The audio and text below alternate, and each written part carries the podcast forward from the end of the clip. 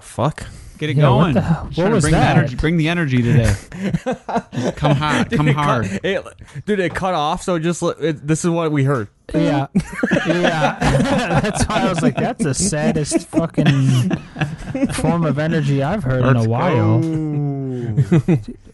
Bros coming hard. We had it. the death series. We're coming back in. You know, hot. Are we back to our? Uh, are we back to our reality? I know we're jumping over to fucking Requiem and fucking they were over here, and I just don't even know what the hell's going on. Oh, so yeah. are we back now? Yeah, I think we're back to our own uh, Okay. podcast.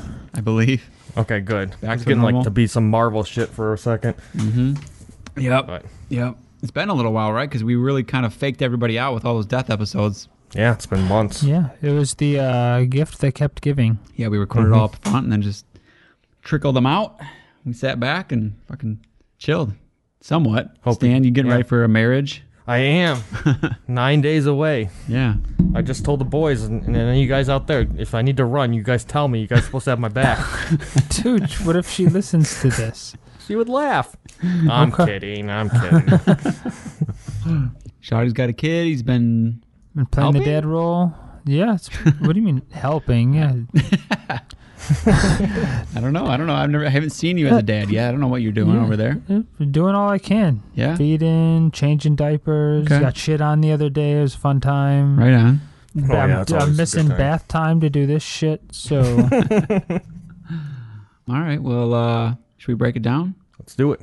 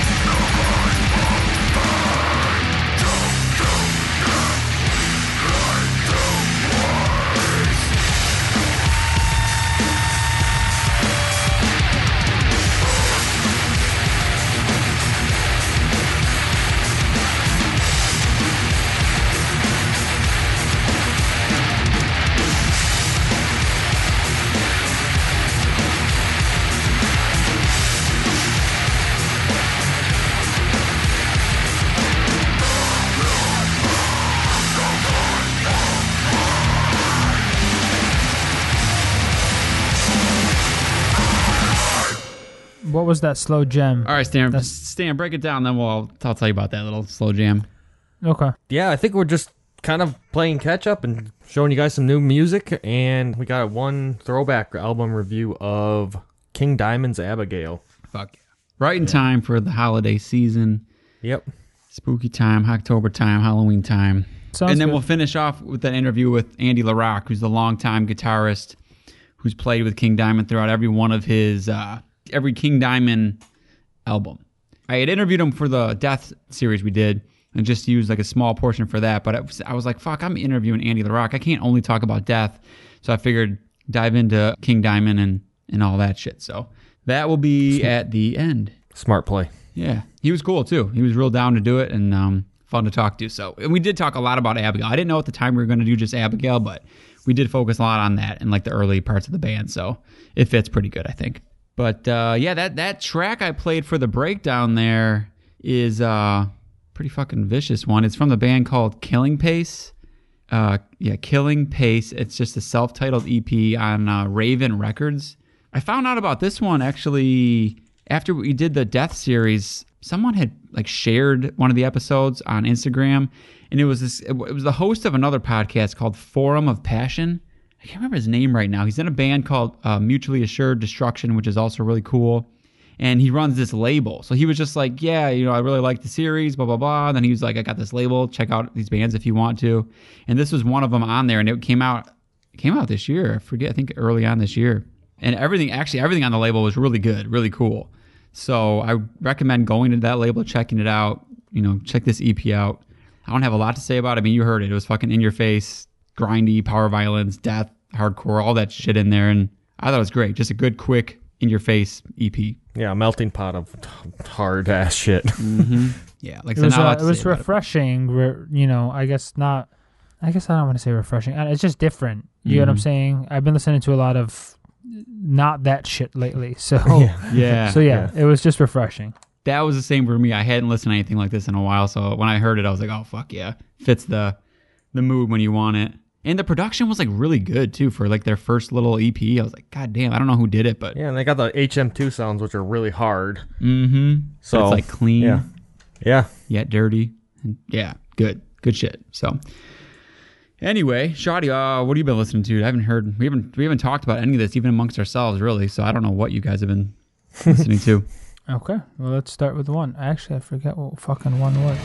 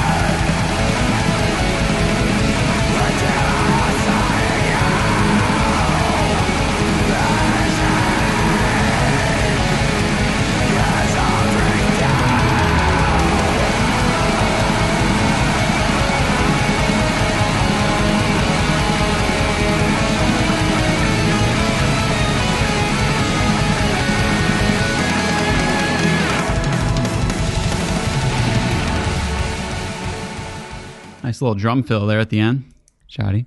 Uh, You guys back? Nice, I said nice, nice little, drum, fill at the end.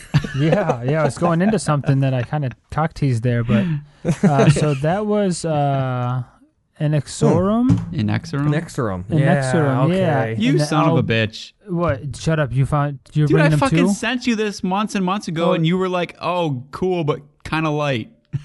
This album Yeah, or a different bro. album? No, this one. Oh, I, I know Joke didn't download it and it just came on the other day and I was like, holy shit, this is some good stuff. And Dude, then I that's so listened to the fucking whole funny. thing. Yeah, I sent it to both because I was like, "This seems like something you guys would like, like even more than I would." And I liked it. Dude, I had Moonlight Navigation on my top, like it was top 10 a couple of years ago. I love, I love this. I haven't heard this well, one you yet, must not though. have responded to the text then, you son of a bitch. Nope, I yeah, have Sounds right. honestly, so yeah, again, it's, you know, Jason doing all the heavy lifting here and then Stan and I just fucking sitting on his back. But yeah, I honestly do, did not download it when you, you know, I was just Right. browsing shit and found it the other day and then That's funny. Yeah, didn't do any research until like maybe last week and figured out that it was a fucking two piece. Mm. So Yeah, I, I I remember seeing that they had something out, and it's like in the back of my mind, but I haven't been writing down anything. I haven't been searching, so I totally forgot about this. So I'm glad you brought it back up. But I really like this band. yeah, Yeah, well, I'm they're glad we don't need a- to talk about it too much then, because, uh, or I guess I don't need to talk about it too much then, because you guys can both vouch for them for me. But yeah, it's Yeah. honestly, it's a great, great, great fucking album. I, I Uh, feel like yeah, the cover kind of has does it justice. It's like real bright kind of sounding, and Mm-hmm. I don't know. You're right. So maybe when you sent that to me, I don't know if I was just in the in a you know not the mindset, but you are right with the bright tones. I mean, it is a little bit on the. I mean, they call it melodic black metal for everyone. So I mean, they, they're not trying to be Mm. really harsh with the tones. I mean, it's very beautifully produced. Yeah, it is. Um, it's easy to listen so, to. Yeah, exactly. So fuck. There was like literally seven albums that I was gonna bring, and I was like, oh, I'll just I'll bring this one because it's it's it's awesome. I'm glad you did they it, 'cause haven't I- listened I- to it, but I've been wanting to check Yeah. this out, and I just keep forgetting because I need to like I need to see if it's better than the other one because I I love the other one. I thought it was awesome. Well, dude, so I thought Laura the Lakes was fucking amazing. See, I so never I need listened to to go. that one. Yeah, so I need to go back and listen to Moonlit because Yeah, those are the only two that I listened to, and they like yeah, Laura of the Lakes blew me away, and that's why I was like, I need to go listen to this one, and then I came back and I was like, yeah, fuck yeah. So Stan, Yeah. what kind of fucked up journey are you on right now? Oh, where did I leave off? God, I've been all over the place, but Still nothing new? no, here and there, like I did get into like Cosmic Putrefaction, like you know, a couple CDs here and there, you know, kind of thing. But no, I haven't really been checking out anything new. I where did my journey go? I think probably since last time we talked, I got really into the Death Doom again, Mm, nice. and I really took like a Paradise Lost, My Dying Bride, you know, that stuff, Mm-hmm. and kind of started going off into the gothic metal, which I was getting really into. I think I was telling you about it the one day we seen each other, but yeah. you know, so I was doing like Tiamat and Katatonia, and but then you know you can only take so much of that stuff. So then I got into, I went back to nostalgia hardcore, like just all the albums, not nothing new, just That's all the albums I used to. Li- yeah, it was like summertime, you know. Yeah, yeah. Yeah, but uh, then now I. I've been then I went into bolt thrower because of just the fucking the Hundy thing. Yeah. So you know, but then uh, now I'm in a nos- nostalgia metalcore, and I'm f- seriously having so much fun listening to all these old albums. Yeah, Like what? I guess there's really nothing to Wait, which there's ones no- hold up? to say- yeah, I was just gonna say, throw some albums out there for that hold up though. the listeners. What's what okay, is so like Killswitch nostalgic Engage is metalcore? still like even after my whole journey, Killswitch Engage is still like amazing to me. I, I back that. You know, I back that. y- you know they're just they're, they're top of the genre. But like for me, like uh, so, um, Is that so really getting metal prepared for or- Parkway Drive's new album tomorrow that's coming out. Um, no, I'm kidding. But I did go back to them and like. Uh, that holds up, dude. Deep Blue is still amazing. Yeah, Deep Blue and Horizons, like even Uh-huh. Horizons this time around, I was like, this is still seriously so damn good. Like, and you know, you Yeah. know every riff, you know every melody, you know everything. But I'm really like, I, I got to Killswitch, so now I'm like, I'm doing a deep dive into like the Massachusetts scene. Like that's where I want to go, and I want to like do more like the roots of that because I, I mean that stuff just it's really fucking good. Even even after all this, you know, all this death metal and black metal that I've went through over the years, like this stuff going back to it still. Is uh, It's got a it's like Zayo in that or yeah, like Zayo, um, the two bands that like you know where Killswitch and like Shadows Fall came out of, you know, yeah, yeah, like all that. I want. I'm going to like I just got started. I like you know I've been listening to Aftershock and Mm. uh, Overcast, Mhm. but I want I want to do a deep dive in that just the Massachusetts scene because there's a lot. I think there's a lot to nice. find in that scene. Okay. So I'll report back. God, Okay. Godspeed to you, sir.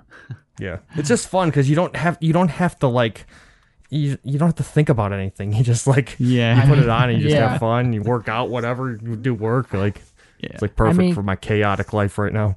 Can we really just stop and take a second to appreciate the work that Stan's doing?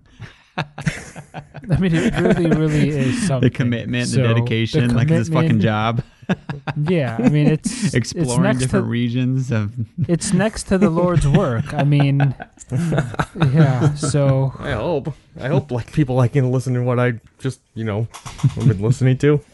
I always think it's interesting Pretty because I never know where the fuck you're going. No, Yeah, that's the I thing. agree. That's why I'm just having so much fun because like I don't. I'm not. You know I.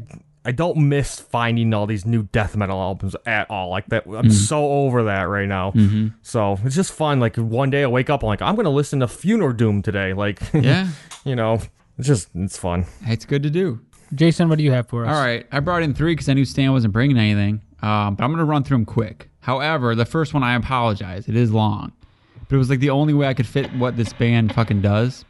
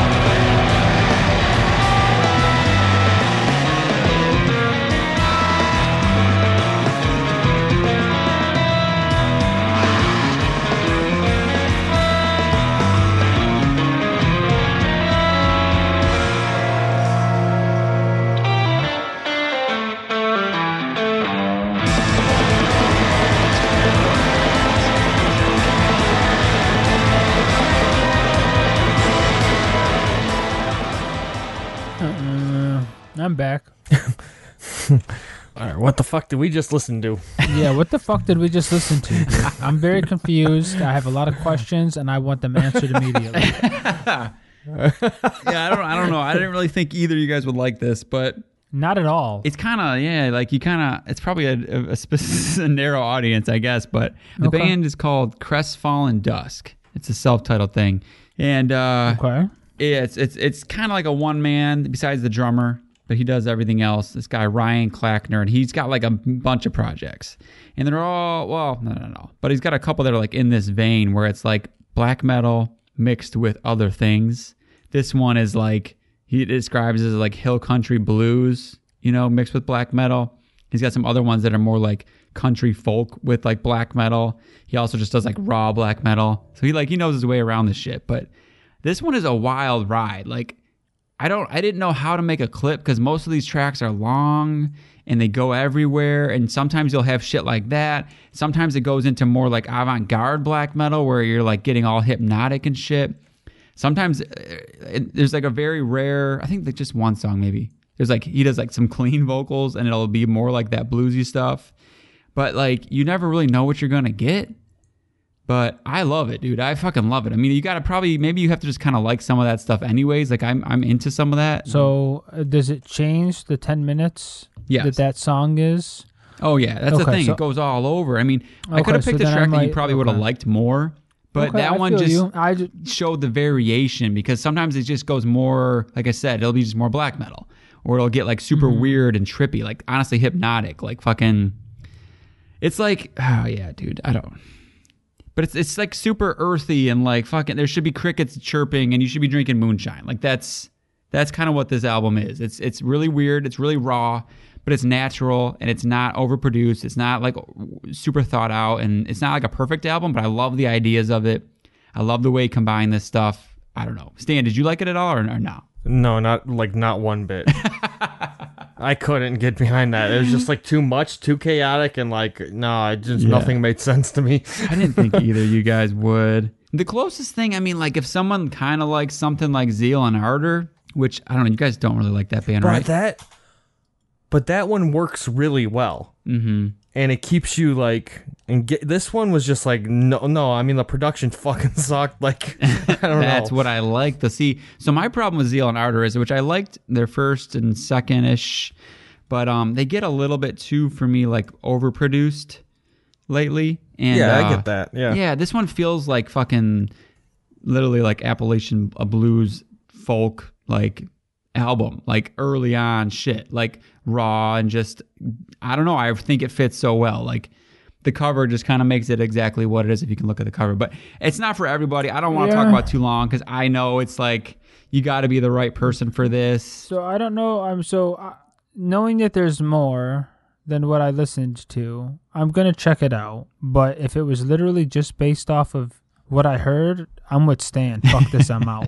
So, yeah, I don't blame you. I don't blame you. But we'll we'll see though. There's more. If anyone out there does like it, go to the label. It's called Moonlit Cypress Label. The same guy runs this label, and it's like super small, and it's like all his projects on it and some other stuff, and you could go down a, a rabbit hole. But anyways, we'll carry on. I knew that wasn't gonna be a fan favorite for everybody here, but I love it. Next. uh, maybe Stan will like this. Let's listen to my second clip.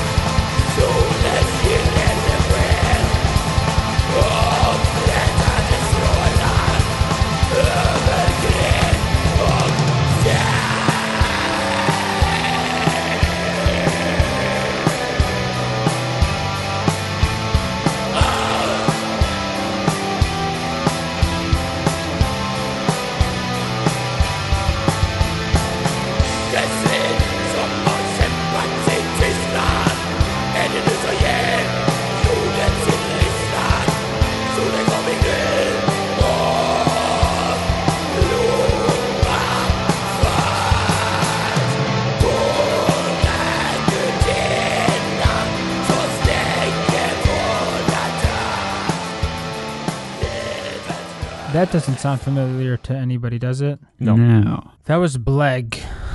Like, I don't, I don't know if I'm pronouncing that. B H L E G. Bhleg. okay. They are from Sweden. It's another two piece. It's like some folkish ritual black metal type stuff. I mean, there's some beautiful passages. So that was uh, the song that I played for you. I don't know if I'm going to be able to pronounce this. Uh, No, there's no way. Gronk. Don't even try. Just a number. it was number two, but it's a Gronkskandin Greining. so I don't. That probably butchered that. I'm sorry. That album name is uh Fehring. But yeah, it's at times beautiful, at times brutal. There's a bunch of maybe some chanty type shit towards the ends of songs or the beginnings of songs. I probably haven't listened to it enough to even bring it up, but I was honestly just so excited. I only found it maybe a couple weeks ago, so Hmm. it's um a little on the long side, which is nice for me. I enjoy that. I like when albums are, are a little bit longer. I mean, this is about 55 minutes, and there are some longer songs that you know give you that journey. This track that I played is like a 10 minute long song, so It Yeah, felt like like it think- was like a long like I was trying to like Yeah. see like I don't I can't tell from just the clip like feels like it, it you know It's it's, gonna go yeah, places. Exactly. Like it, it built to something, or it's building to something, and later on there's like some cleaner chanting passages during that Hmm. song. It was very hard for me to pick something, man. I mean, like I said, with the songs being like 10 minutes long, you it. know, it's, and then being so varied and fluid, it's not like they're just repeating the shit. So, I mean, It sounded good. Yeah. Yeah, it had a very throwback feel to It- the yeah, like primitive stand. days of black metal. Mm-hmm. Yeah, Yeah. Like, I, thi- who- like I think uh, you would definitely like it, Daniel. yeah. But yeah. I, Uh, one thing I will I'm- say, it didn't sound Swedish at all. No. You know, Swedish black metal's got a certain characteristic about it. Like, you know, it, it this, this sounded like it was straight up Norway, like Burzum, Ulver. you Yeah, know. Ulver's a good good shout yeah. for that for sure. Natural. It's- yeah, it's very Norway. Uh huh. No, I I like that about it. I like the vocals too. Pretty nasty sounding. Yeah, so they talk about, I guess, a range of singing styles rooted in Scandinavian folk tradition. Uh, yeah, I don't. Yeah, I don't know, man. I complete. I don't know. I I don't know what you're talking about there with, the, with the di- with the regional differences. But I yeah, I loved it. matter. I'm. You are definitely right. Probably. Um, but yeah, I don't know. I think maybe they're just from Sweden and they're trying to do different shit. I don't know. A bunch of people are saying Nordic metal, Nordic metal. I don't know. I'll put it on my list after I'm done with my Massachusetts metalcore. Yeah, yeah. All right. Yeah, Stan, anything else please from do it. you you want to bring up? oh man, no, I don't think so. I do got a question actually. Okay. It's interesting. I know this topic's been revisited many times, Okay. but have you guys listened to the new In Flame singles? No. No. Okay, Is there some? when you guys got a chance, go listen to it. They might be onto something. I know we always we always talk about will In Flames ever go back, and no, obviously they won't. but they put out two singles and they're pretty fucking hard. Yeah. So it's it's actually I think they might be promising that we might get a decent album out of them. I guess my issue oh, with know, the decent album no, that's coming no from one's gonna be on board with this one. Okay, no, like only because I, there's too much other good shit that's out there. Why would I waste any of my time giving them a fucking minute? I just came across it the other day and I was like, you know what, I'm gonna give it a because I actually kind of did like the last album for reasons that I sh- you know, not you know not any reasons because I like Love and Flames like they, but I just thought the last album was good, you know, Okay. but so I Yeah, came across the singles. I was like, wow, this is actually like like a throwback to early Swedish melodic death metal. Like it's still got some characteristics, maybe like you know their Clayman days or like you know when they started moving towards that. Yeah. But it's still like hard, and I was like, wow, this, m- this is promising. So I was hoping one of you guys heard something. So you know, You're what's gonna your have to make a thoughts on it, clip for me, I buddy. meant- Bring it in and force me. yeah, sorry, I didn't. Yeah. Yeah, Sorry, no. Next next time. Next time.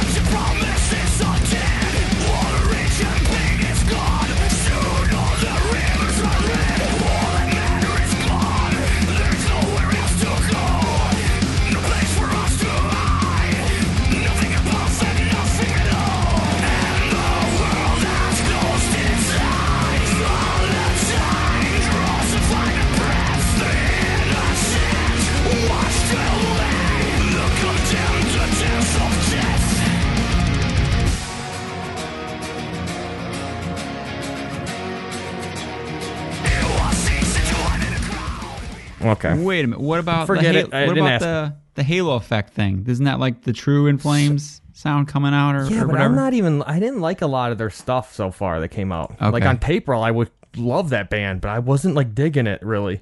I didn't I listen. haven't listened to the whole thing yet. Yeah. Is it what is it? Jesper, right? From In Flames. Yes, Or- yes. Well, a bunch of old members Yeah. throughout the days, but yeah, Jesper and then the Dark Tranquillity singer. But Yeah. Yeah, on paper that would be like that's you know a dream band to me. But mm, Okay. I, I haven't. I, listened, gotta don't give the know. whole yeah, I gotta give the album a chance. But Yeah. All right. All right. All right. Well, let's jump into my second one. I'm gonna try and buzz through these ones. Uh, this one should go down nice and easy. Clip two.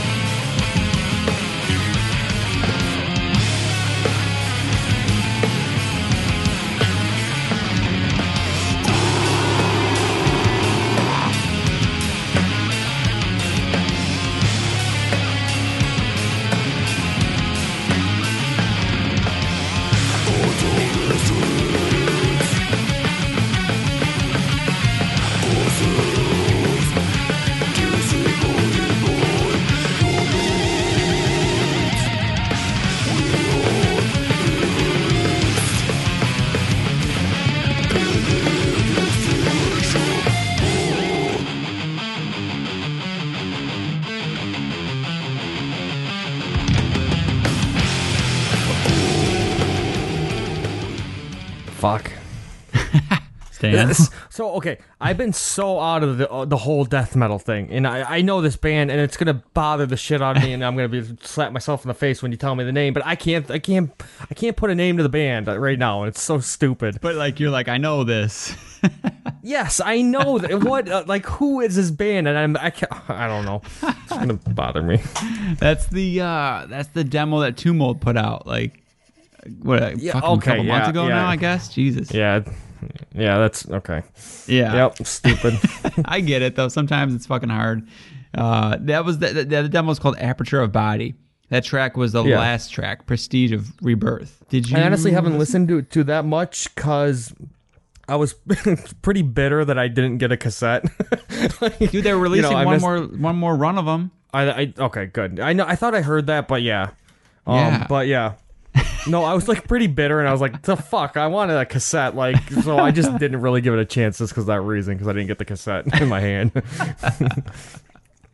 Yeah, I, I just bought a digital, but I mean, dude, oh my god, it's, oh, do I need to say anything? It's fucking too old. It's new shit. I mean, Yeah. fuck off if you're not listening to this. I don't know. It's like you. I haven't been diving super hard, especially into Yeah. death metal here and there, and a few have really kind of caught my attention. But as far as shit I keep going back to, like it's a quick three tracks. The first track Mm-hmm. is like a synthy opener, you know, and the second one's just like a fucking banger, more fast. And then this one is like the kind of uh I guess the highlight because it starts off super intense and riff heavy like that, and then and then it goes to that like more you know death doomy ending, kind of like more pulls into like the Dream Unending stuff a little bit, and uh I don't know, man, it's great. But like overall, I love how like it's a little more complex.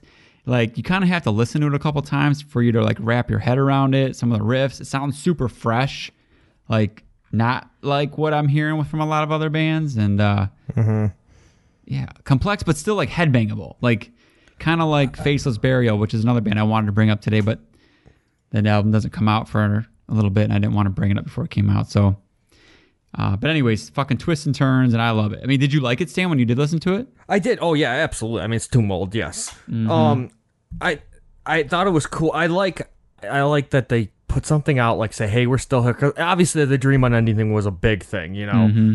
So it was just cool to say, okay, that band that band's still around too, and we got stuff coming out, and then yeah, pissed because I didn't get a cassette, but we gotta tell you, you know, talk to your buddy, see if he can get me something. Dude, they just posted that there's there's another run. I don't know. I think he just posted it literally today. So you should get, you got to get on Bandcamp.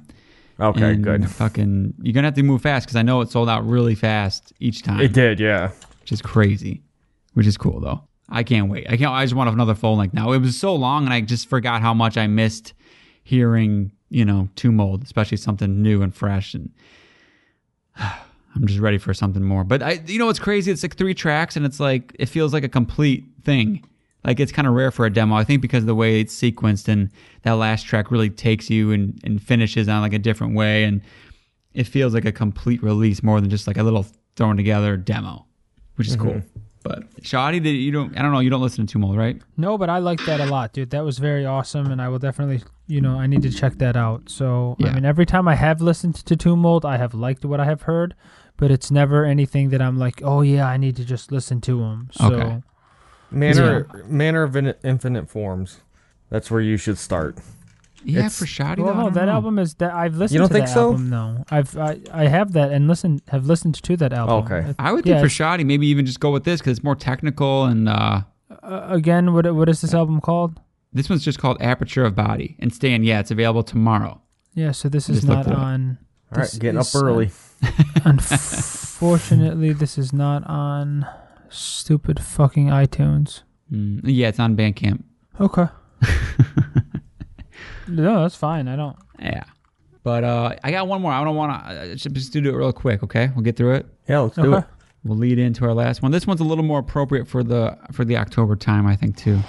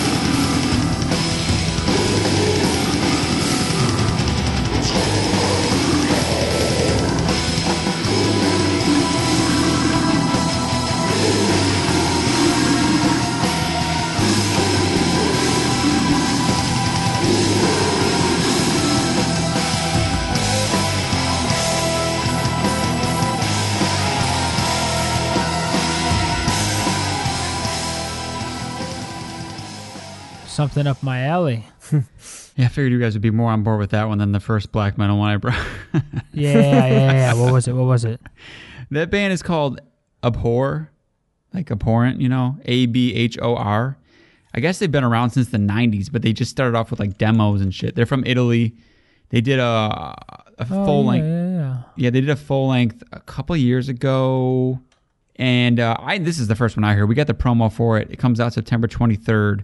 So that track was called "Ode to the Snake." But I don't know what made me click on this because I have not been listening to any promos we get, and for some reason I just kind of clicked on it. And uh, the organs is what drew me in. Like especially this time of year, it happened to be kind of like a foggy rainy day and I put this on and like it starts off with like an intro that's all organs and it launches into all this black metal that's like more on that, you know, second wave but with a lot of, but with the organs. I mean, it's just throughout the whole album. That's really the only thing that like that's the thing that pulled me in the most. And nothing com- nothing complex or super crazy, but it's all about like the vibe of it. You know, like for this time of year with those organs, it just feels like a horror movie. Like I said, the intro, there's an outro track that's basically like a nod to Suspiria, that horror movie. and they just do it really well. Like it's not it's symphonic, I guess, is what you would classify it as, but it's not like cheesy keys and stuff. Like it's organs, you know. Mm-hmm. So it feels more creepy to me. What, but what did you guys think? I was digging it, dude. I loved loved the keys. I was really loving the fucking vocals. Mm-hmm. So yeah, I was definitely digging it. Yeah, I, li- I liked it. I think the did you click on it because the album cover? I think it's super like stand out. Yeah, the album cover was cool. The album title is lame. it's like sex, Yeah, sex, yeah. sex, something uh, in parentheses. Yeah, it might have been because the album cover is. It looks like a '70s occult Yeah, cover. Yeah, yeah. I think that might have been intriguing. why. But yeah, I was digging it.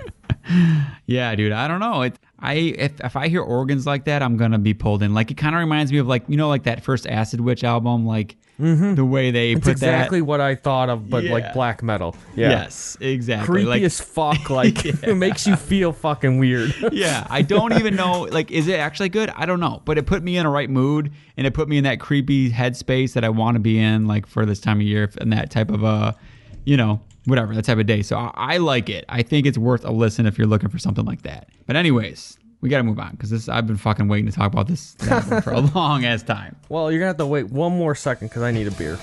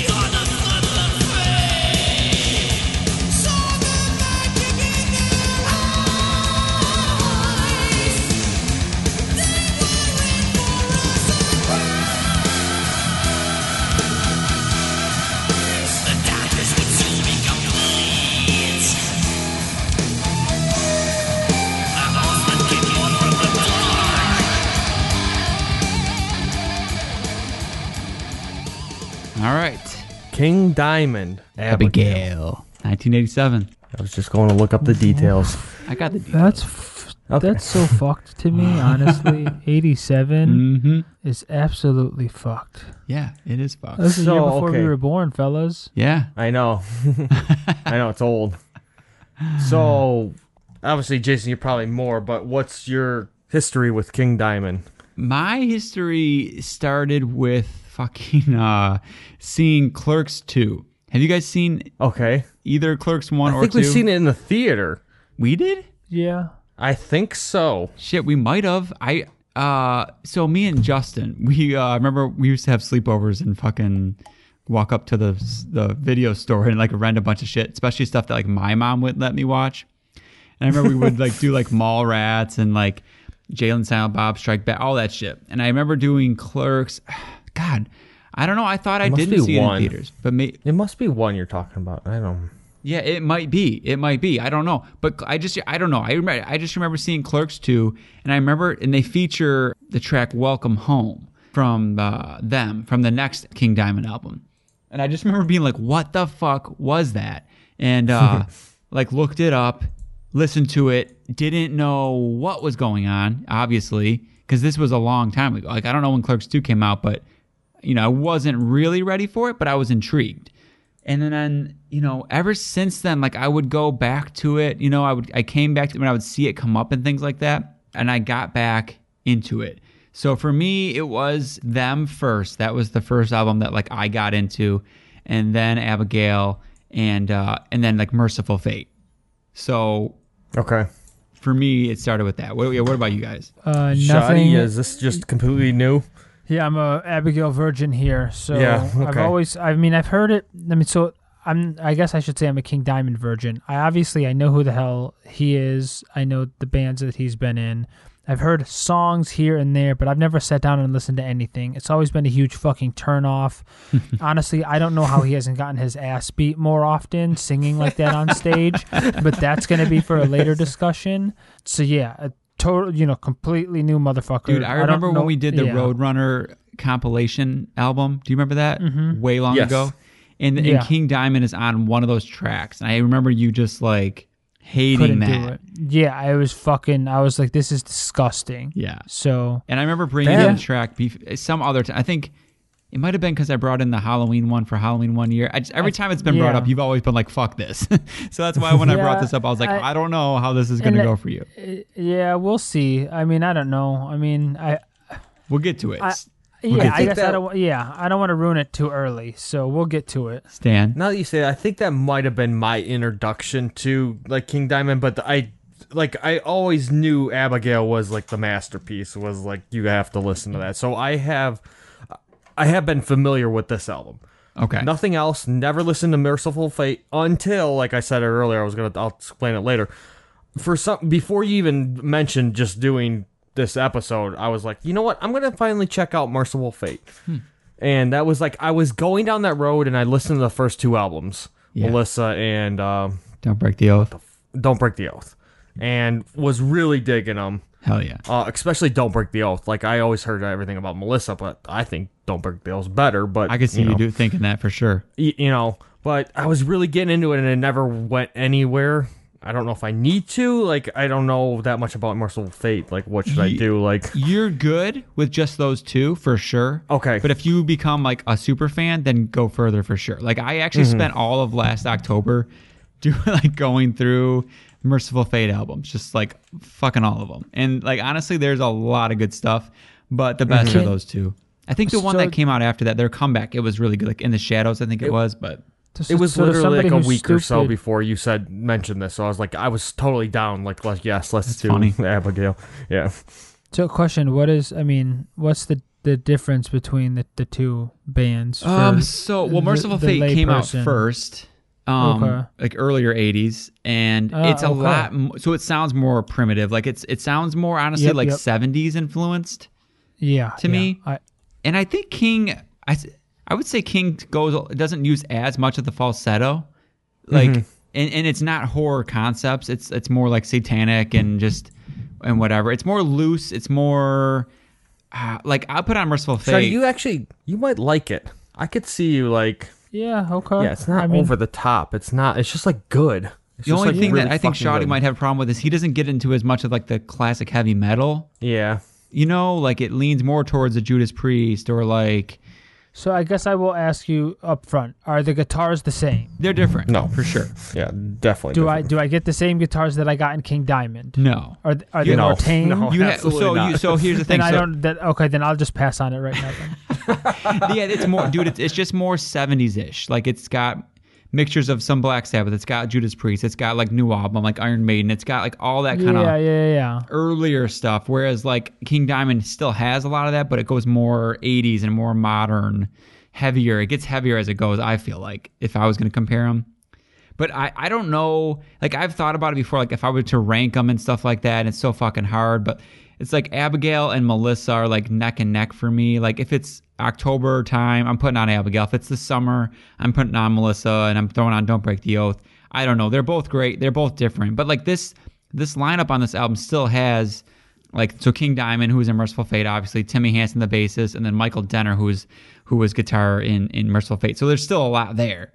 And then you added Andy Yeah, LaRocque, yeah. who's new to it, and then Mikkey Dee, who went on to play with Motorhead and everything for drums. But so it's a different band, but there's still a lot there, you know. And I guess from reading about it like a lot more, they intended to like they changed it for a record contract. So it really wasn't going to be just like a solo thing. It was just going to be like we want to get out of that contract. We're going to do a new thing. We're just going to call it King Diamond, but it's going to continue on. I So, get it. Yeah, yeah, yeah. Which I didn't know that just- at first. Grew up a little bit more, so Yeah. So I guess not. You know, as musicians, not and just yeah. But anyway, so I guess uh, so. You two both like this album, obviously. honestly, Good. so I, I want to rank it right off the bat. And like for me, this is like a 10 out of 10 for sure. One of my favorite albums of all time, 100%. Stan. Yeah, no, I love it. I wouldn't say it's a ten out of ten. Um, Yeah, I mean, I'm not I'm like like thinking like a, no, it's like a I I get why people call it a masterpiece. Yes, I do 100 percent agree, but just for me personally, like I, I'm thinking like this is an eight. Like you know, Kind of be I- be be ge- be generous. Because I'm, I'm gonna rank it higher than an eight, and I don't. And this is the you know, and I've only listened to it for okay, maybe eight like and a half. weeks. But I'm just saying for me, like I'm Okay. I maybe I'm just not as big of a King Diamond fan as Jason. Like I'm just saying. I get why it's a masterpiece. But just for me, it's just like an eight. Hey, how would you rank it compared to like uh, Don't Break the Oath? See, okay, I I think it is so different, but I think now going as much as I like that album, now I'm gonna go back to Don't Break the Oath a lot more than this. Mm-hmm, mm-hmm. I get it. You know, I get why you like the you know the mood and you know t- this time of year and stuff, but like there's so much other stuff that I feel I'd rather listen to than this. I don't know. Mm. I'm I'm I'm very intrigued by Mercyful Fate right now. Okay. Let's just say that. So I'm I'm gonna go down that road and I'll come back and maybe I'll do the comparison between like all the King Diamond shit and you know. Dude, I, I think it's it's interesting too because I feel like it depends where you what do you like because I've gotten so accustomed to like his vocals that like I mean at first I get it like it was a lot I don't like what's going on like I don't know this See- is weird as shit like I didn't like it I didn't I wasn't as turned off as I feel like some like Shoddy I know it's like an immediate disgust and you hear that all the time I get it but, I, will, warmed up to I it will quick. even even saying after after years of listening to this album, sometimes I like those vocals and sometimes I still get annoyed by them. you know, so funny it, it is, but. I- We'll get into it, but there's other re- there's other reasons why this band is so damn good. And, Oh, for sure. Obviously, there's obvious reasons. I for, one su- for person, sure. but yeah. But I guess like for for uh, it's like if you really like I feel like, I think people who really love King Diamond love his vocals because he it becomes really like a stage for that because he's telling Oh, these yeah, it's a- stories and he's exploring his fucking crazy ass voice and he takes it to these crazy spots where like Mercyful Fate it you know it's guitars front and center Mm-hmm. obviously it's his vocals too because they're fucked up but like you know what I mean I just feel like he goes more places Yeah, with no, no, I, I, yeah, absolutely. Which I mean I yeah. I'm not taking I'm not taking anything away from it. It's it's so impressive with what he does. I'm just saying I do still to this day. Some days I love it, some days I hate it. Like still, Shoddy, you, Yeah. I'm guessing, don't like that. No, so I give I'll rank I give it a nine as an album. Well, So like I I don't know if I've just matured a little bit. I mean, listening to it as a whole, I mean, yeah, the fucking the vocals sometimes I just I'm like, dude, shut the fuck up. Like but everything else is amazing. So like I can easily just tune him out sometimes if he's doing a little bit too much. I mean, dude, the guitars. Holy shit, the solos, the fucking drums are amazing. I mean, it's just everything that's going on, the whole thing together. I guess maybe it was your clips that turned me off Mm-hmm. because it was maybe just too much focusing on him or the sni- you know I don't know it wasn't the whole picture but Mm-hmm. listening to that album from start to finish I mean I don't know what the story is I don't know what the fuck's going on but yeah see, I think that's something that would help though. Like honestly, like if you if you read along and know what the story, because this is, I mean, it's so it's a concept album, right? yeah, yeah I got that I just got that like maybe 20 minutes ago Right. so Sandy, Yeah. do, you, do you know what it is? No, no, I don't actually. Oh, dude. Okay. Honestly, so if you want it to be a 10 out of 10 album, you kind of have to know the story and like have that be fucking going through your mind as it as it plays because I guess that's what I was gonna get to about his vocals and like what I think the true talent that he has is and why I'm sometimes I lean towards liking Abigail even more than some of the Mercyful Fate stuff is because like the concept of it and Yeah. Like so i mean he constructs this crazy fucking ghost story which is pretty fucked up and pretty entertaining. And the way that he goes through the stories and the characters like i think it makes way more sense when he does some crazy falsetto. Like a lot of the times he's doing like the female character. So it's like this weird opera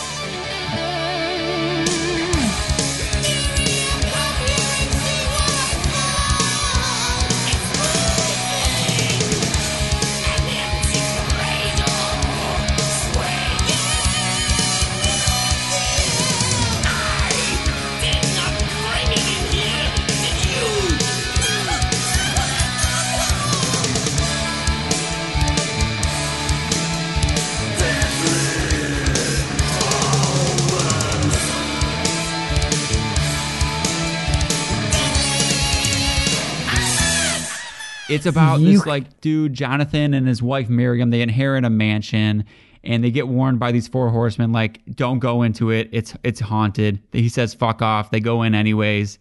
They get warned by this ghost, like that uh God, it's so complex. Like they get warned that back in uh, 1776, whatever seven, you know, seven seven seven song, that uh, this guy had to kill his wife who was cheating on him. So he had a bastard son. He pushes her down the stairs because he doesn't want the bastard son.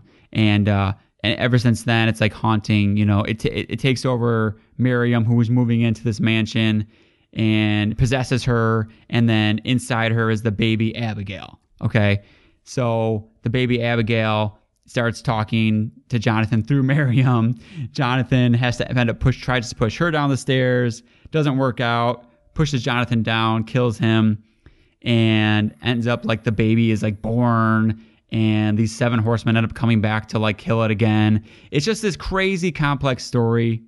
And if you read along or if you kind of know and then you listen to it again, dude, the emotion and the like the way that he like brings the lyrics to life is so fucking nuts. Like it brings it to another level, and I think that's why it's like I it's elevated. Oh.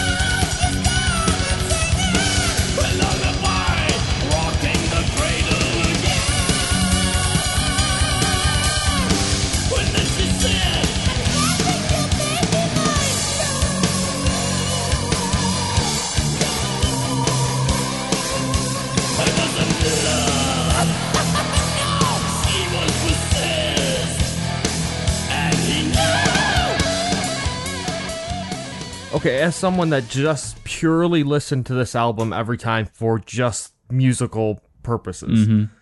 I did actually was listening to the last couple of days, and I was picking up on. I knew I obviously knew there was a story behind this, but I know exactly what you're saying without knowing any pieces of the story. It- you know what I mean? yeah. And that's eh, and that's is a newfound appreciation I did while, while listening this last couple of weeks. Is you could tell he uses yes, like he uses certain spots and uses his voice as a Yeah. an instrument in a certain way in certain spots. Like I picked up on that. I just don't know the backstory to follow which is a testament with to but- it. Yeah, like he's Yeah. it's so I've never heard anybody. He's the most unique person. Like who's ever whoever you ever heard sound like him for one. No, no, yeah, Nobody, like you know, one of a kind. Like one of a Yeah. kind, like which is a testament already. Like how hard is it to do that? Like who Mm-hmm. thought this was a good idea? You know what I mean? Everybody probably was like, "What did the band members think when he first did this?" You're probably like, "Fuck off with that," you know. But then it works. That's what I'm saying, like, dude. How did he not get his ass beat back in the day for doing this shit? I don't know, dude. it- But he just inhabits we like all the characters. Secretly dude. think It- it's really fucking cool, and we're jealous. It does, and I think it adds to like the like it adds to like the occultness of it or the evilness of it. Like it just it's different than when you hear someone like uh, Rob Halford or Bruce Dickinson where they do those high stuff. This is just like a more it gets more extreme and it gets more eerie. I feel like with his voice, he's able to do more things with it in that like operatic way. I guess Yeah, yeah. that would be my like take on it and my like push So- to like so I have a quick it. question. How is Abigail 2? I listened to it one time and it was nothing in comparison. I don't think any of his albums are bad, to be honest with you. None of them are bad, but just like nothing in comparison to this. I get it. I get it. It's probably one of those things I shouldn't even tried. No, you can't do that, you know? I Yeah. just- Yeah. When has it ever worked out? But yeah. So I was gonna say the obvious good about you know right off the bat. I mean, Andrew LaRocque is just a fucking. Oh my we, god. we talked dude. about this before. Holy Death- the, the guy's a fucking shit. madman. Yeah. Insane. It's just it's amazing. Like I, honestly, the guitars are like it, it just fucked. Like alone, I can just listen to that that and tune everything else out that's going on. he he's got this. Yeah, he he's got this way. Like you could like literally solo his track and just feel it. Like you know, Yeah. Uh-huh. you could listen to an album of just him playing. I know. I know. It's it's insane. he's a madman and it's like that i think he's definitely what separates it more from mercyful fate because he does that like neoclassical you know as far as like the soloing goes and with the riffs like I, I mean and that's another thing about this band is like it's a big uh partnership because king diamond like writes a shit ton of it like as far as songwriting goes and riffs and stuff obviously the solos are denner and, and rock but like um, I know like LaRocque like wrote like two full songs, I think, and Michael Denner wrote The Possession. I don't know. I think King probably did a lot of the rest of them, but but yeah, as far as like the solo goes, he adds that like neoclassical shit and like like a lot of like dissonant type stuff. And I don't know, man. I I, I could listen to them, both of them. I think both of them soloing together is really what makes it special. Because Michael mm-hmm. Denner does a lot of really cool like melodic moments, and it's just a good pairing, you know. Like the solos never feel like out of place or like they're just thrown in there. Like the No, previous album, so fucking like just they're just perfect. They're they're almost like they're singing as well. So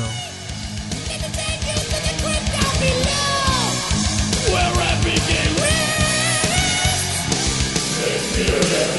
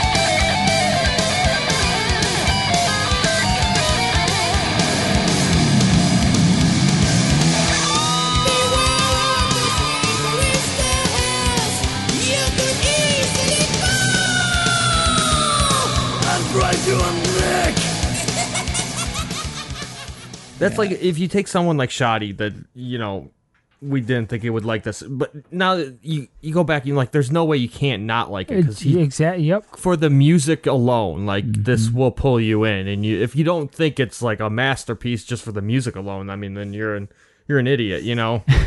yeah, yeah, yeah. I mean, I hate to be not like harsh, but yeah, I completely agree, Stan. Like, if you can't put the vocals aside and just listen to the music, then like you got some problems. Yeah. because it's a beautiful fucking album. Which I think if you listen to it enough times too, because the music is so good, like you'll get you'll get used to the vocals. Oh, absolutely. You know? Yeah.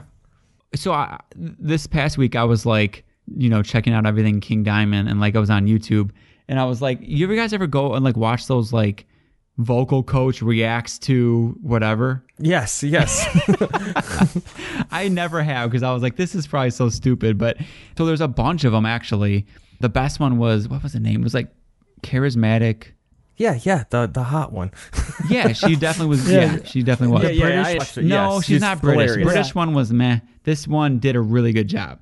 Did you watch well, I this, watched Dan? somebody do a dre- I, I don't I didn't I've watched a lot of her videos. I haven't watched her on King Diamond. Okay, though. okay. Dude, But- watch the one. So she does it for the live version of it's not even from this album, but it's the track Sleepless Nights. Okay. And it's from the album Conspiracy, which came out right after them. And it's honestly one of the best King Diamond songs, and it's one of the best of his vocals.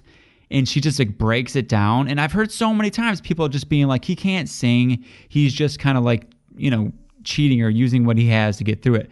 But like she totally like throws that shit out the window. It's like this guy like has so much control of his voice, so much range, like the way he slides mm-hmm. through like different notes.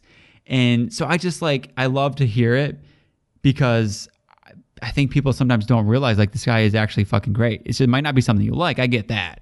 I totally get that. Like it's pretty fucking but, weird. but it, it's product. I mean, he's like an opera singer straight up in a metal band. Exactly. So Yeah, it, exactly. It's, sometimes it's it's jarring because it sounds out of place. So, yeah, for sure, for sure. I totally get that. I totally get but that. once you listen to it, it's fine. I mean, Yeah, you get used to it and shit. But I mean, like Yep. you said, like the, the even if you don't like that at first, like the music, the riffs. What did you think about like the drumming? Because I'm not a drummer. It's not like he's doing crazy um, I mean, but it's technical just, stuff, but it's like really good. It's very solid. I mean, it fits everything. He's not going overboard with anything. I mean, I mean, I was honestly just too into the guitars. So, I mean, the drums were there, but they didn't detract from anything. So, I was just waiting on every solo to start. So, Yeah, Andy LaRocque's guitar tone is just addicting in itself. it's magical. I guess he did the, all the rhythms on this too. Oh, okay. Yeah, which I don't know if you guys have heard "Fatal Portrait," the one that came before this. Sounds like not. No, no.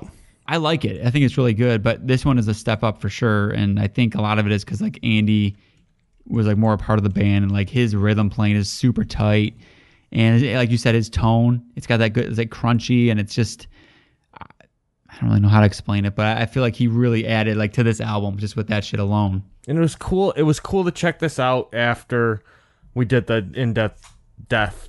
You know, going back to that album too, to kind of like compare it to. Mm-hmm. It was it was just really fun and just this guy's just so intriguing.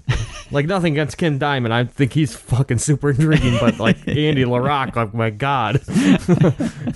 yeah. Oh yeah, and he does like uh, when you get into later albums, like he's doing him and King are just like the writers because like everybody else kind of leaves after. Well, they just start to leave more after this album, but I that's why I love going through it because he's just a great song. It's crazy because he's a great songwriter, great riff writer, rhythm player, and then like his solos are obviously like out of this world. But I don't know. I think another thing too is just like how catchy everything is.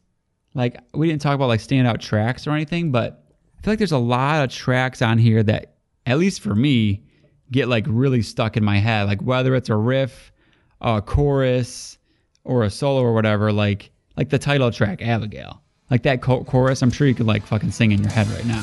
Mm-hmm. You know what I mean? Yep.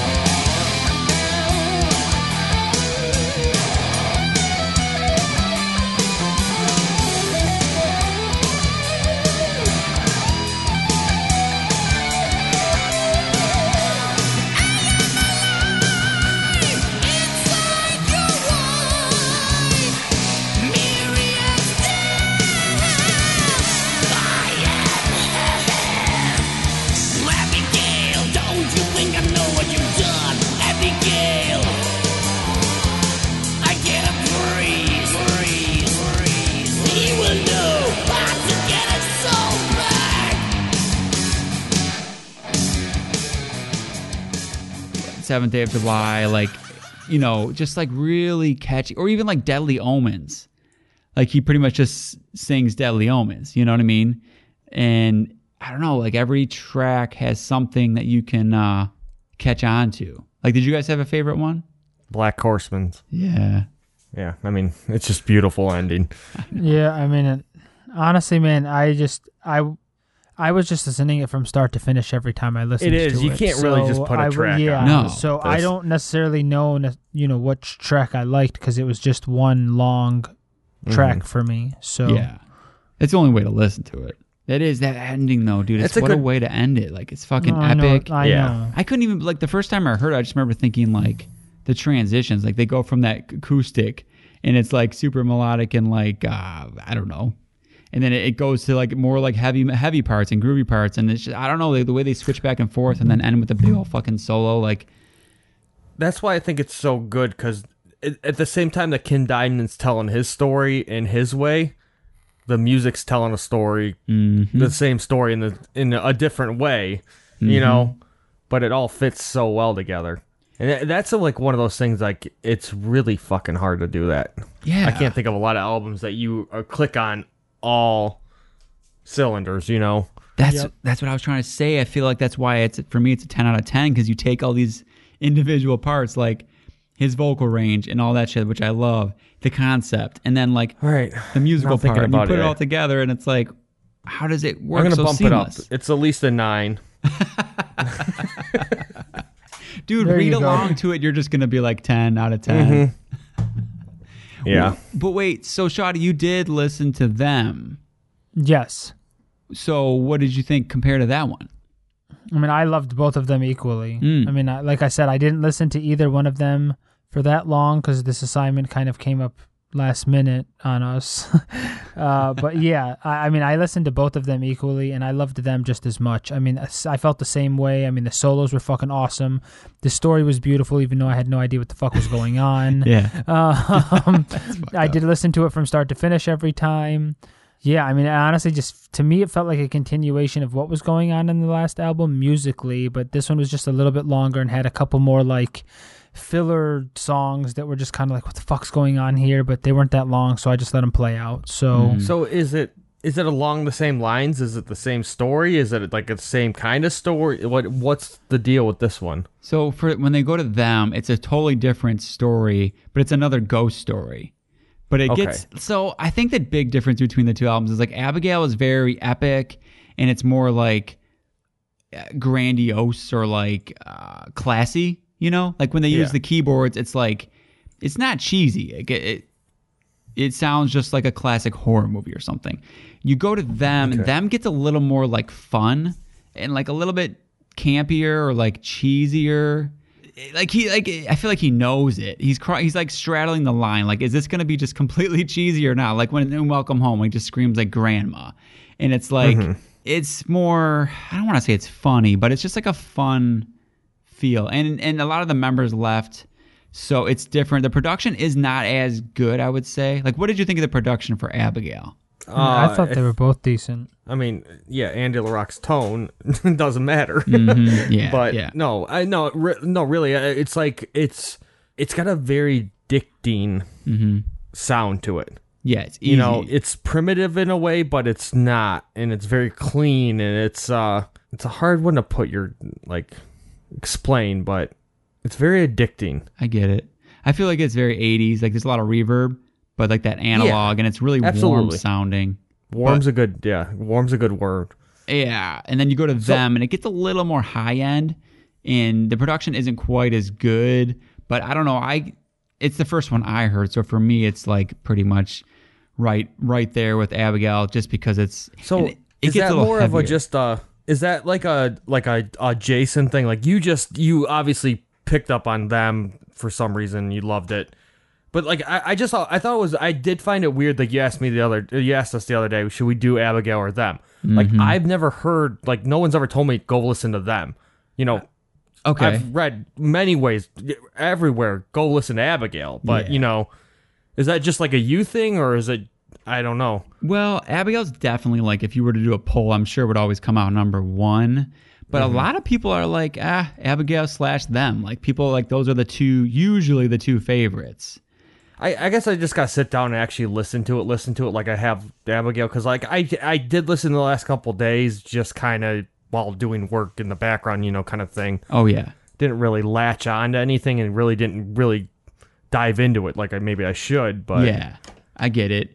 Yeah, it's. I think. I think King goes even crazier on it. There's like a lot more characters in it and ghosts and shit. he like goes even further into like doing everybody's voices and it's a wild ride. I, it's just fun though. Like I, honestly, I mean, I don't know if I can't. I love I loved it. Yeah, it's great. Yeah. I think it's fucking great. I Yeah. mean, I think the honestly the first what is it four or five? Just one day, just go from Fatal Portrait, and then go all the way through um, the Eye. So like there's them, and then the, it's like a part two, which is conspiracy. It's like the continuation of the story of them, and then the Eye, which is kind of an underrated one. It's more about like witches and shit. But I think those are all literally almost perfect albums. And then you go further, and it gets a little bit more like you know, they're not like they're all really good. I, yeah, I know but, what you mean. You know, yeah. yeah, they're still worth going through. I mean, for sure. I have some that I haven't even listened to, but because there's a lot of them. God, I don't even know how many there are now. But yeah, I think a lot of people usually say like, "Oh, Abigail and them," or maybe they'll throw conspiracy in there or whatever. But uh, they're all worth listening to. What about the cover? I thought the cover, actually, cover for both of those albums are sick. Yeah, no, I mean, yeah. I mean, I do like them a little bit more than Abigail. Yeah. Um, just because I don't know. Yeah, I like would the agree house, on that one. Yeah, I like the house a little but bit more Abigail's than a, the it's a classic cover though too. It is. It is. I feel like I've just maybe seen it too much, so it's just kind of like.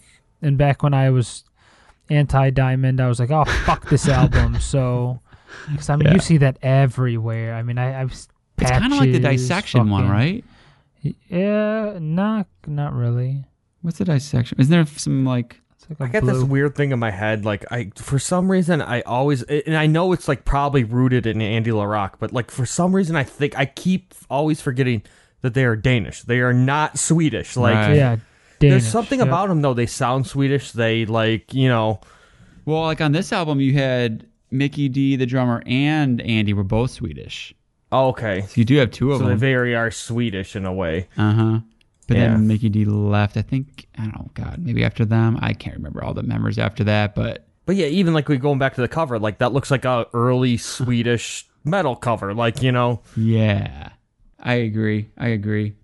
Yeah, I don't know, dude. For anyone, if you if you haven't listened to it, Jesus Christ, I feel like October will be the time to put it on, dude. When it's fall, I put this on when I was mountain biking the other day, and it was like a fallish day. It was like 60 degrees, fucking felt right, cloudy, and it hit perfectly.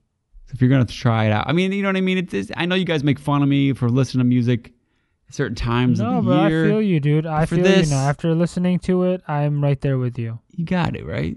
Yep, I agree. You got to.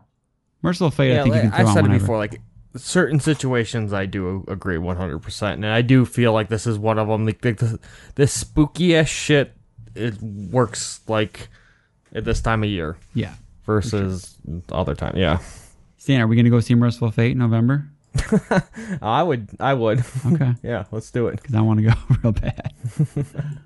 oh, and if you haven't, you should go on YouTube and just like watch some like King Diamond live videos because they like do a huge show and like reenact a bunch of this stuff. So it's kind of like a musical, you know, on the stage, Yeah, yeah. Yeah, which makes it even cooler. But I That's definitely cool. got a, I got a lot to go with this band. Like, there's a lot of stuff I need to do with them. if you do nothing else, just go watch the Sleepless Nights vocal coach reaction because that song Mhm. is so great and it's just to hear him like analyze it. I thought it was awesome. Maybe because I'm always like defending it and it felt like justification, but yeah, you know, I've got my King Diamond figurine right now sitting by the my computer looking at me. I think we covered it though. yeah, Yeah. I think we're all set, boys.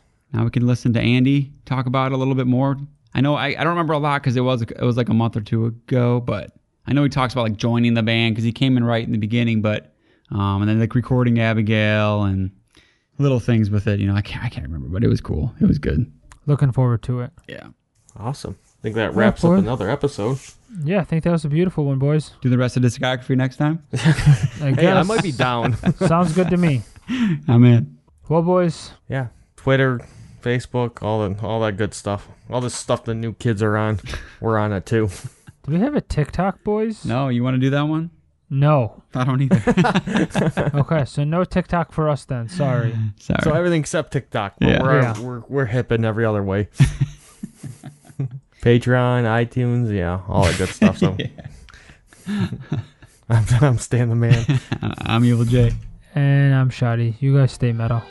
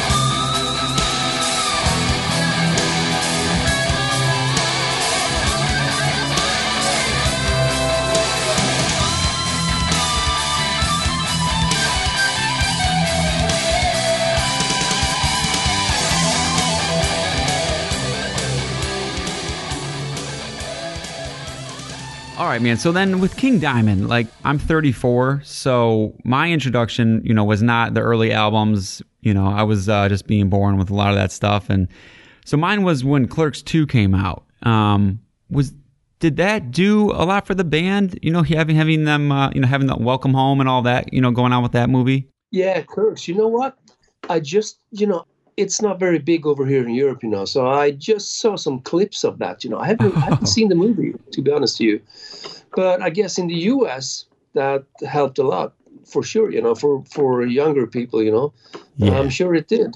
But to be honest to you, I don't really know too much about that, you know, because I haven't seen the movie, haven't haven't really been following what what happened in the U.S. after that either. Right. Okay, that's funny. Yeah, for for a lot of people my age, you know, it's just we didn't know what the hell it was, and and we would go look it up, and then all of a sudden, all this material to check out and everything. So it was yeah, cool. people are people are as, actually talking about that too. You know, it's like wow, that's cool because over here it's like you just pass by, you know, without any big notice at all. you know, Okay, so- interesting. Okay, Yeah. so so I just want to go back for a second to when you uh, when you got the call to join King Diamond and everything. You know, what was that like being offered an audition? I, I'm pretty sure you were pretty young at the time. You know, you were playing in, in some bands and things like that. But you know, being that Mercyful Fate was pretty established, that had to be pretty exciting. Yeah, of course. You know, I was like 22 years old. You know, when um, Mikkey Dee called me. You know, we were friends back in Gothenburg uh, prior to that, and um, we jammed along and we played a little bit together. You know, for a while too.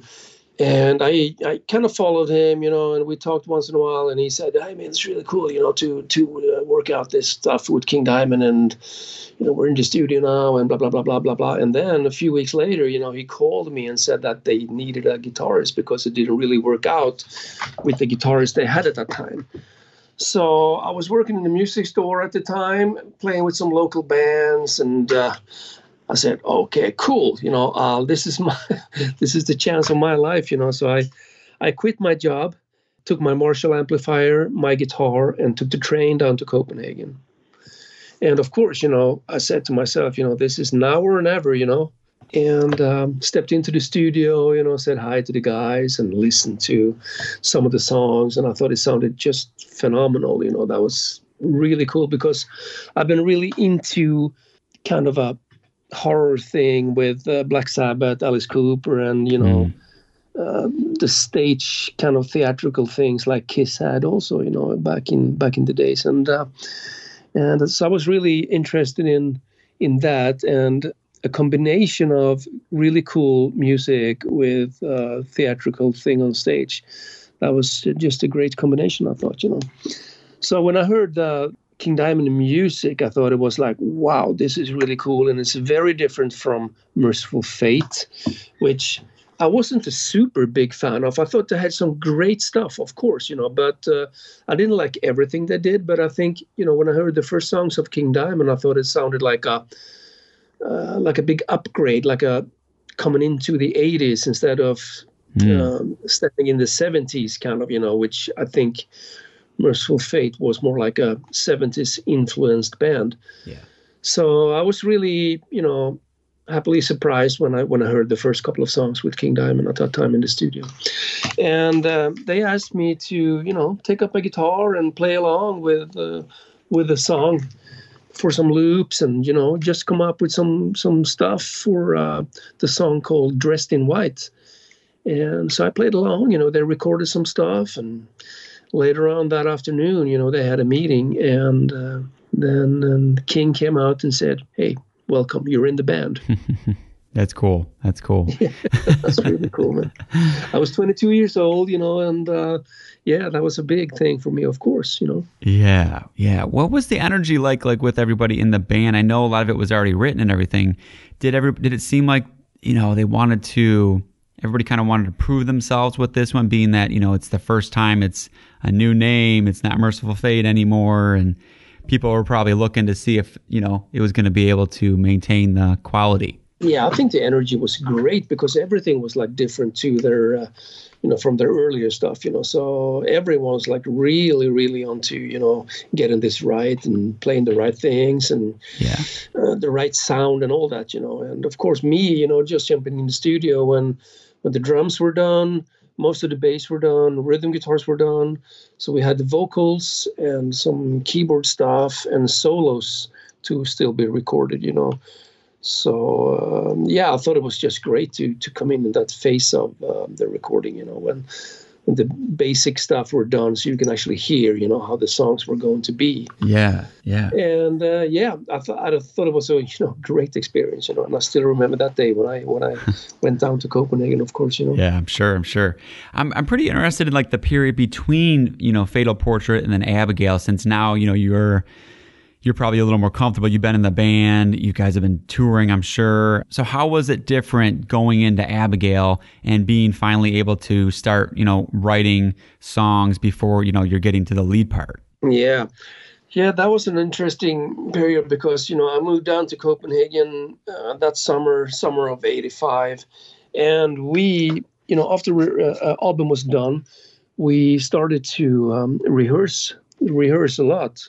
And uh, because we had like this Christmas show coming up in December, that was the first show ever for King Diamond at a place called Saga in Copenhagen, which was like a really cool place. And, uh, we knew that a lot of people would come there to check out this new project, you know, with uh, or band with King Diamond, and uh, so we we practiced and rehearsed a lot in front of that in in um, in December, and also after that show we took a little break and we did a European tour, and uh, 1986 then we did a U.S. tour and uh, we got together real well you know played everything together real good you know and and uh, i that as soon as we got back from that us tour in like september october something like that uh, king started to write music right away and so did i and michael denner too and um, we started to to rehearse really really heavy like in you know september october or something like that you know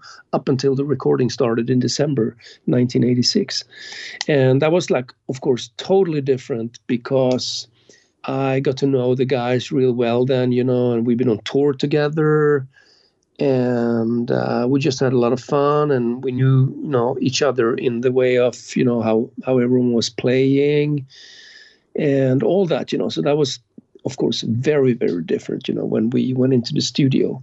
We just had a great feel when we entered the studio in December 1986 to record Abigail, you know, and that's still, I think, you know, kind of is captured, you know, on the album.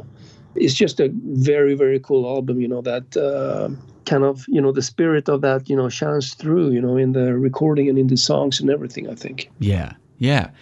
I, I just love that album so much too. 'cause there's so much going on. It seems like you know, with the intricacies of the harmonies, you know, solos, the keyboards. It's just there's so much packed in there that makes it. You know, you go back to it and you're always kind of hearing different things. And do you remember spending a lot of time like going back and be like, we need to add, you know, this, the keys here, or we need to do a, some harmonizing here? Was there a lot of that, or was it just kind of flying through and, and getting it out there?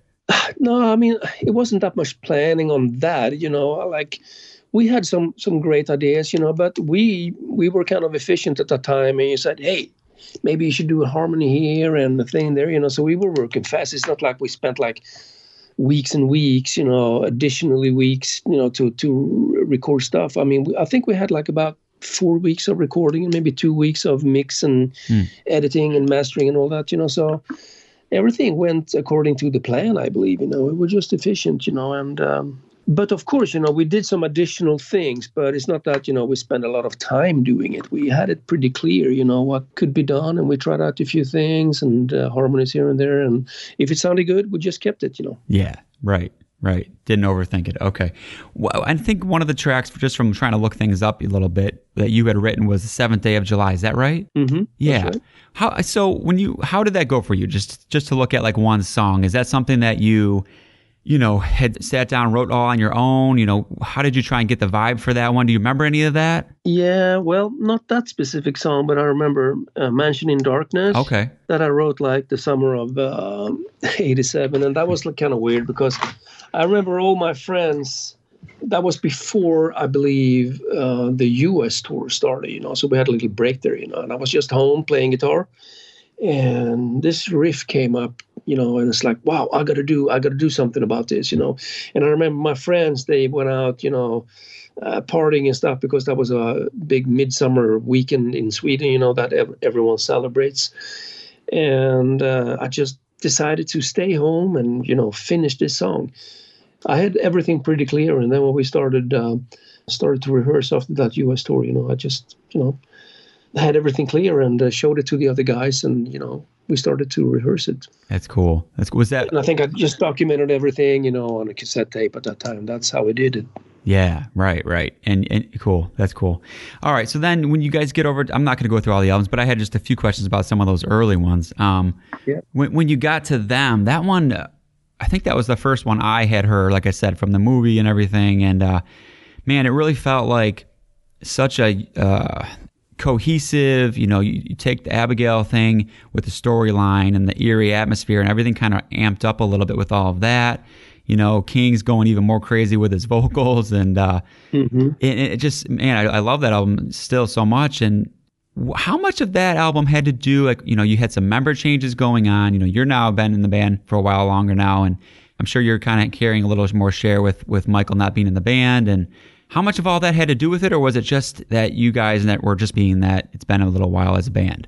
I think you know King's riff. He showed it pretty early to me, and that was you know very progressive and very aggressive, you know, and sometimes very speedy and stuff, you know. So I guess that affected you know the whole songwriting phase. You know, that's kind of you know what I came up with too, uh, and it's of course different to uh, to the Abigail because we wanted to evolve in that. Um, more progressive style. And i think that's actually one of the most progressive albums we have. It's it's them for sure you know. A lot of crazy stuff going on on that album. And that also goes for Mikkey you know. He was doing some crazy stuff on the album. And um of course, some of it had to do with uh, with the change of uh, lineup too. I believe you know we wanted to do something new and fresh, you know. But they came in like after the songs were written, So it's it's more the Mm. playing on the album, you know. Then that's a little bit different, of course, you know, to to the album before that, than the music itself. You know, the music itself were written before they came in, so they didn't really affect that that much. You know, it was just a play and you know on the recording. I get it. I get it. Um, so when you're doing your solos for these albums, I mean, they're they're just yeah, they're they're so they're so great, and they capture so many different things based on the song. Is there any kind of a vibe or a headspace you like to get in when you're writing or, or recording them?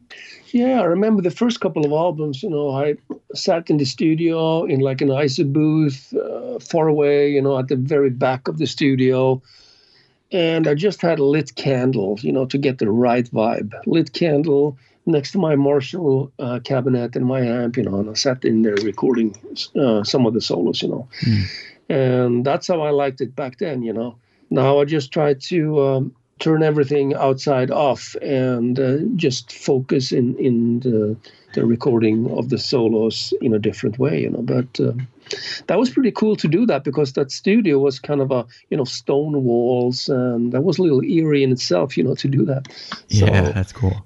That's that's how i did it back then you know maybe i should try that again sometime you know Hey, I mean, yeah, it seems like a, a way to get a good vibe going. Yeah, for sure. yeah lit up a chandelier you know turn out the lights and just record it you know right, right. It's so in that studio you were talking about. That was when you guys were back working with uh, Roberto. Yeah. Falcao, I think. I'm not sure. Yeah, yeah. How did he influence the sound at all? Since he was on the first, you know, four or five albums, was was he a big part of that sound, or? I think he was because I mean at that time we didn't know too much about sounds and stuff. You know, we just you know tried to find something that sounded good. You know, but he was a he was a good director. You know, and and producer of that definitely.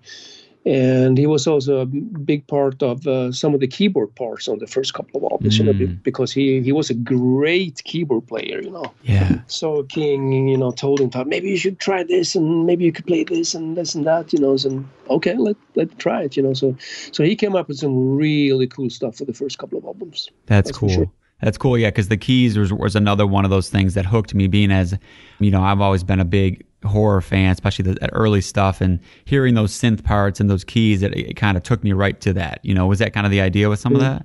Yeah, I mean King King had you know some great ideas, but he wasn't able to play it as good as Roberto, you know. So Mm. they kind of worked stuff out together, you know. Yeah, that makes sense. Yeah. That makes Yeah. sense. You know, I didn't know, like, at first, you know, since you don't see King up there playing a guitar on stage, that he could play guitar.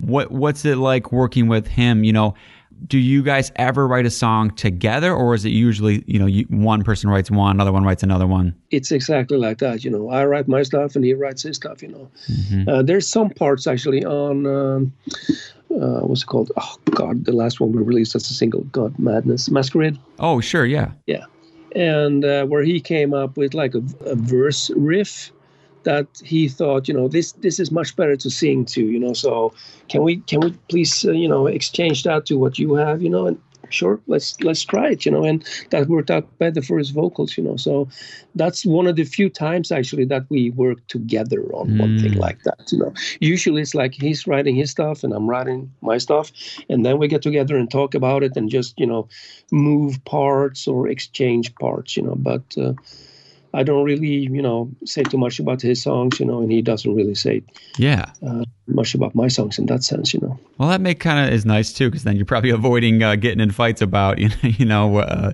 yeah the songs and, and trying to get whose part here or there and all that. So that probably works good. yeah Um, fine so far Right. Yeah, I guess so. After all these years, I guess so. yeah Um, do you guys ever have to spend much time changing like the structure of things? You know, you guys do these big concept albums. You got the storyline. You know, you're trying to make things kind of flow with that and match that.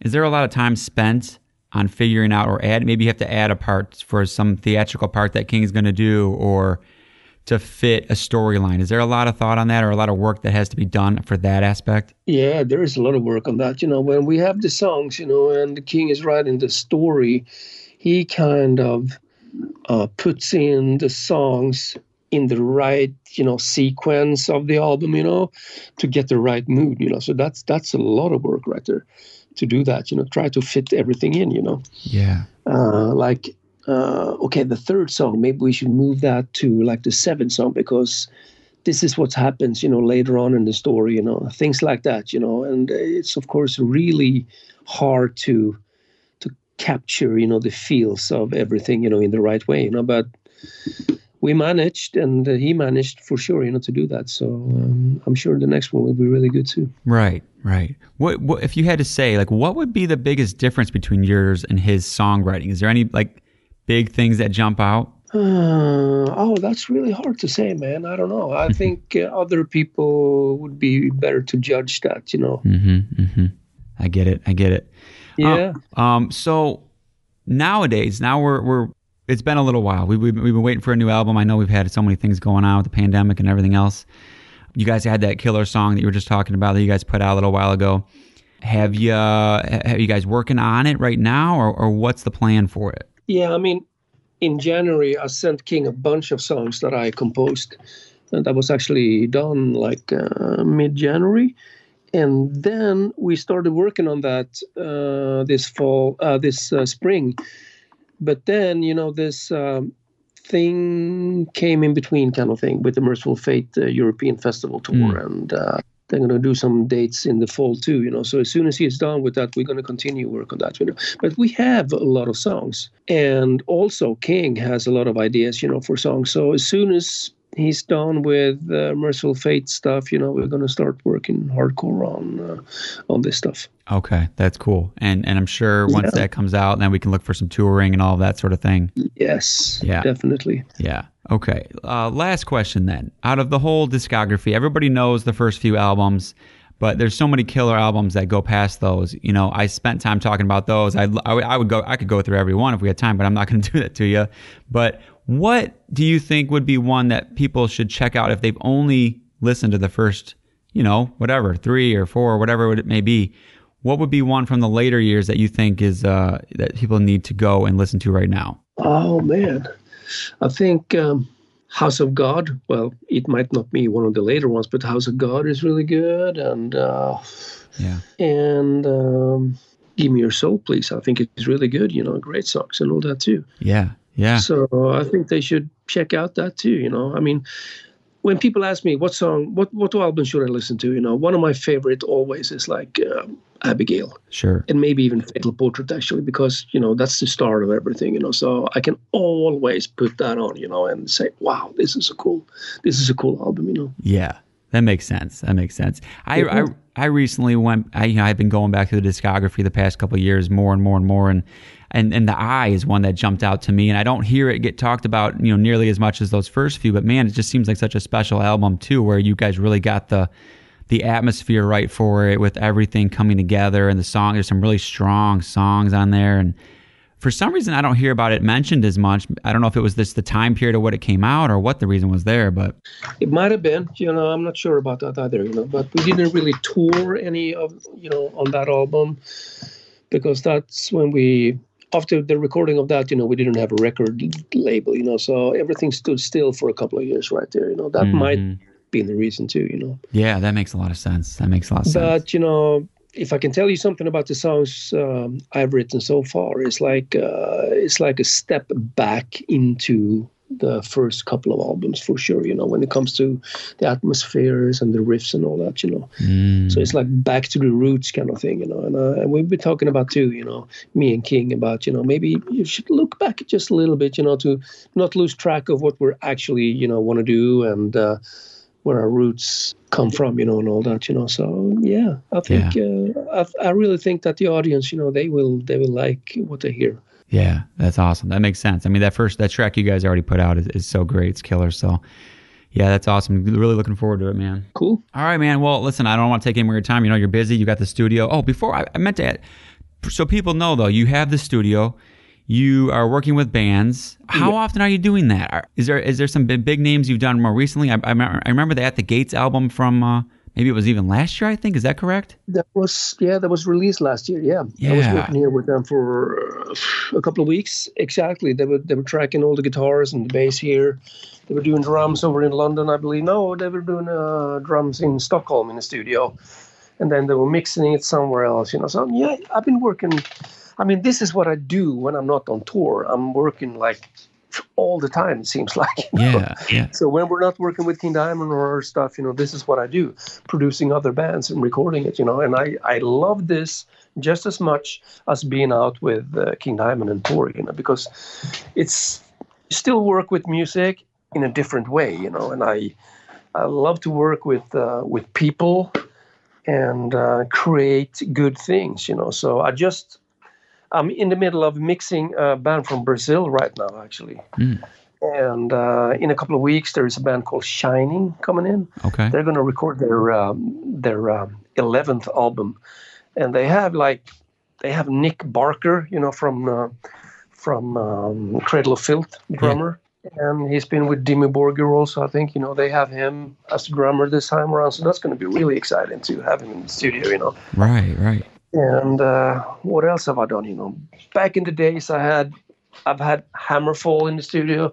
I had In Flames been here for just recording like a song or so, you know. And I had, you know, a lot of different musicians here, you know, from actually all over the world, you know. Yeah, yeah. W- when did you first get into that? I mean, you w- was there a certain period where you said, "I need to start actually doing this myself"? That was, I think, early 90s, I believe, you know, when I started to think, you know, I got to find a good way to document my songs to start with so I can present it in a good way to the other members of the band.